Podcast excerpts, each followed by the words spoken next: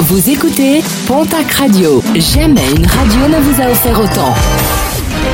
L'information locale à 9h, c'est sur Pontac Radio. Bonjour Jean-Marc Courage Sénac. Très belle matinée.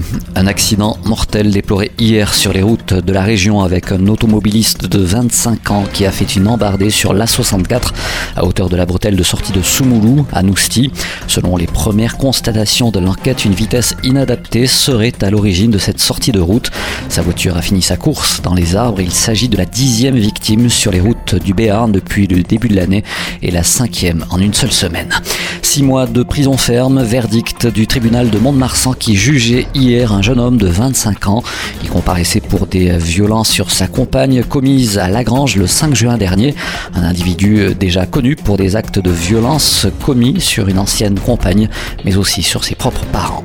Les gorges de Cacoeta devraient rester fermées cet été. Après une chute de pierre qui avait coûté la vie à une femme en juillet 2020, des purges de roches ont été menées, mais de lourds travaux sont encore nécessaires pour sécuriser le site touristique selon plusieurs rapports. La décision finale reviendra au préfet des Pyrénées-Atlantiques.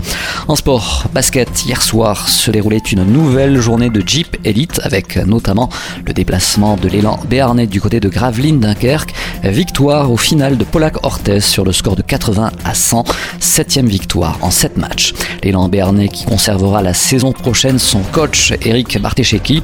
Annonce faite hier par le président de l'élan, David Bonnemazon-Carrère, alors que le club jouait son dernier match de la saison.